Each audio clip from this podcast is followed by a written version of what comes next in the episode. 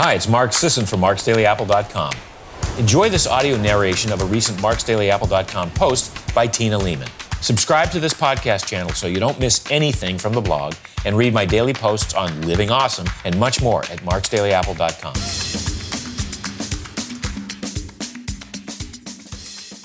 Eight dietary truths we wish we could tell non primal types. Longtime readers and listeners of this blog are so inundated with the latest dietary research and results from years of personal experimentation that they often take the simple, basic dietary truths for granted. But it's the simple ones that make the most difference. Today I'm going to sift through the knowledge base to winnow out the dietary truths that, while basic, fundamental, and important, are unknown or misinterpreted in the quote, normal population. If you think someone you know or care about could learn from this list, send it along. What follows are some basic dietary truths that everyone needs to understand.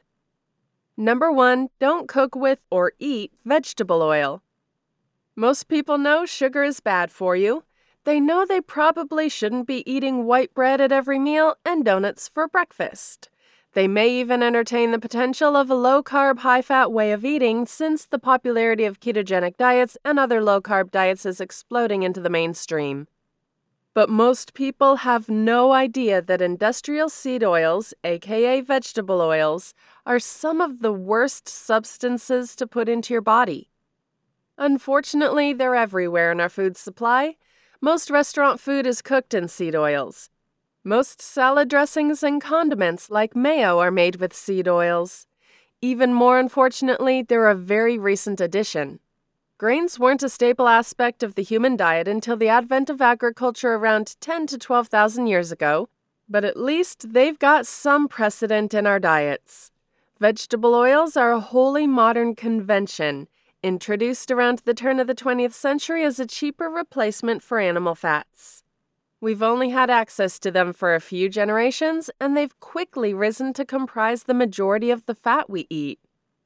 This is bad news because seed oils are mostly linoleic acid, an omega 6 polyunsaturated fatty acid that's very unstable and prone to oxidative damage when exposed to heat.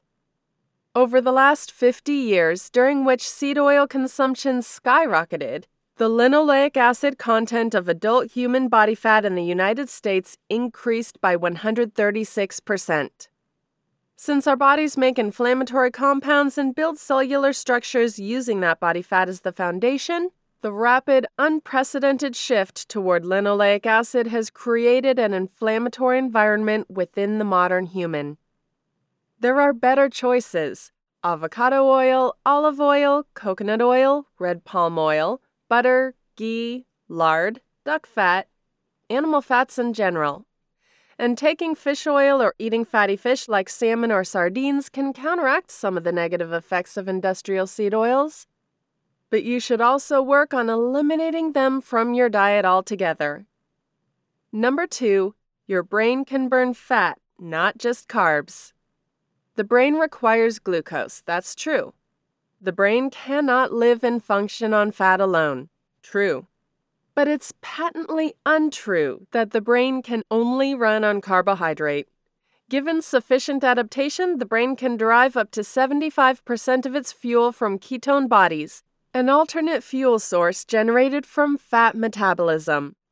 This means that the naysayers who warn you away from eating low carb because your brain needs carbs, even if it's helping you to lose weight and feel great, are wrong. In fact, if you become fat adapted, really adept at burning your own body fat for energy when you aren't eating and burning the fat you eat when you are, you can produce and utilize large amounts of ketones, which may provide cognitive benefits, especially for people at risk of neurodegenerative diseases like Alzheimer's or Parkinson's. Number three, you don't need to eat six small meals a day. Consider why body fat even exists. As a powerful energy source, gram for gram, fat is the most calorically dense fuel source the human body can utilize. A single pound of human body fat provides around 3,500 calories, and most of us carry dozens of pounds of fat at any given moment.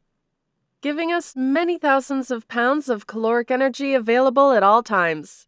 That energy is there to provide fuel during lean times, famines, war, long hunting trips, and yes, in between meals. Eating a meal and coasting off the food you ate plus body fat when required is the normal state of human physiology. Before fast food joints, before drive throughs, before snack bars, before 24 hour grocery stores, we had love handles. Recent research indicates that eating two or three meals a day is just as effective at quelling hunger and enabling fat loss as eating five or six.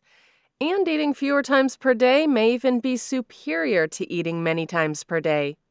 Eating more frequently worsens glucose controls in diabetics, for example, and in aging adults, going five to six hours between meals and avoiding snacks altogether was the best way to prevent weight gain. Number four, real soda is worse for you than diet soda. I get it, those fancy bespoke sodas are delicious. But just because they use natural organic cane sugar instead of artificial sweeteners doesn't make them better choices than diet soda. Now, I'm no fan of diet sodas. As I've written before, many artificial sweeteners seem to have a negative effect on gut health. And relying on them may make it harder to kick the sweet tooth than just going cold turkey. But let's not mince words. They're better for you than sugar sweetened soda. A 2015 study found that sugar sweetened beverage consumption was associated with fatty liver, while diet soda was not.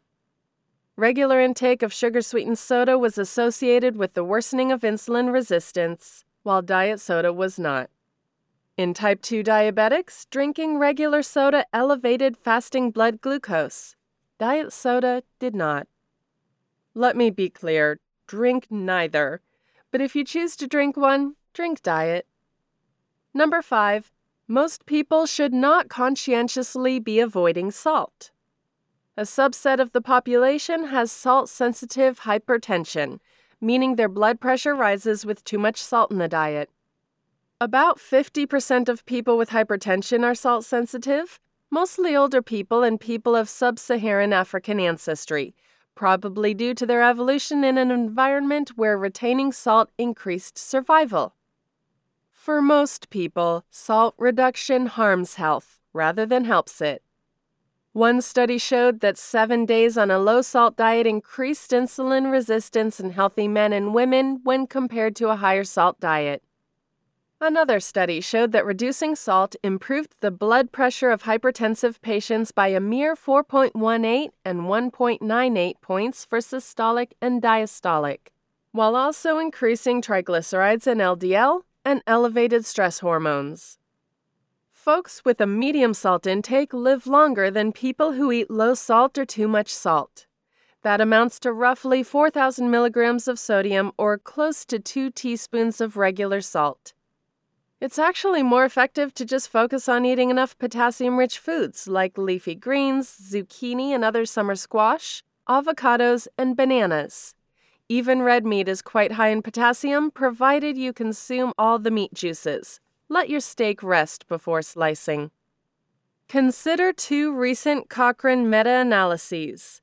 The first, on sodium restriction and blood pressure, found that for people with hypertension, the mean effect of sodium restriction was minus 5.39 millimeters of mercury for systolic blood pressure and minus 2.82 millimeters of mercury for diastolic blood pressure.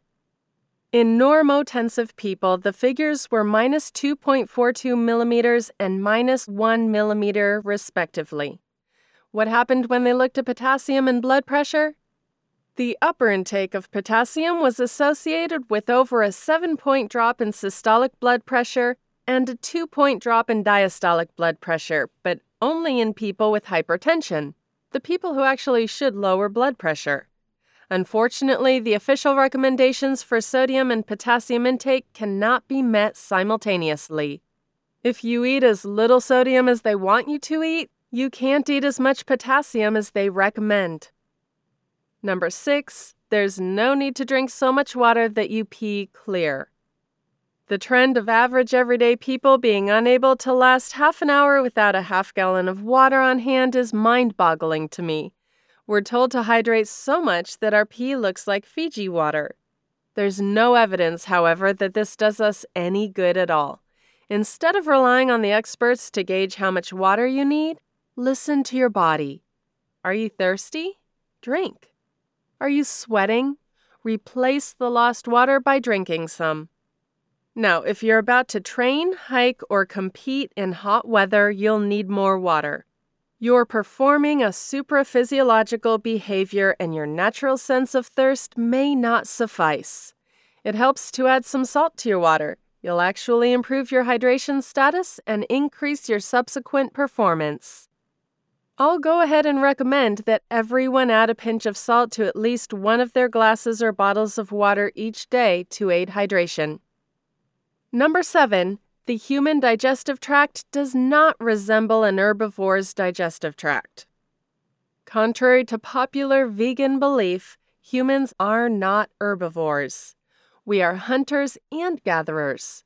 Our stomach pH is highly acidic, resembling that of scavengers like vultures, for whom the acidic stomach environment protects against high pathogen loads in carrion. And number eight, Steak is better for you than chicken breast. White meat gets a free pass. It's the healthy choice. While it seems like every other week there's a new study proclaiming red meat to cause cancer, heart disease, diabetes, autism, unrest in the Middle East, and the ascension of whichever political figure you oppose, you rarely see similar headlines for white meat. It's no surprise that most people assume red meat, like beef or lamb, is unhealthy, and white meat, like chicken or turkey, is healthy.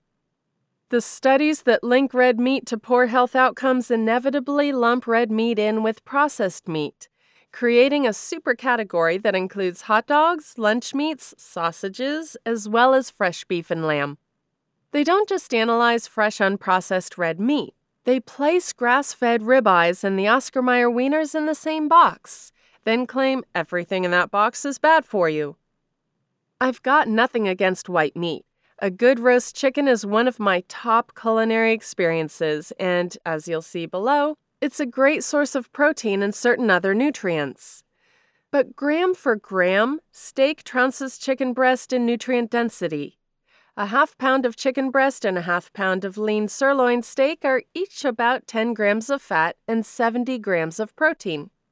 The steak gets you all the iron, zinc, selenium, vitamin B12, vitamin B6, and vitamin B3 you'll need in a day.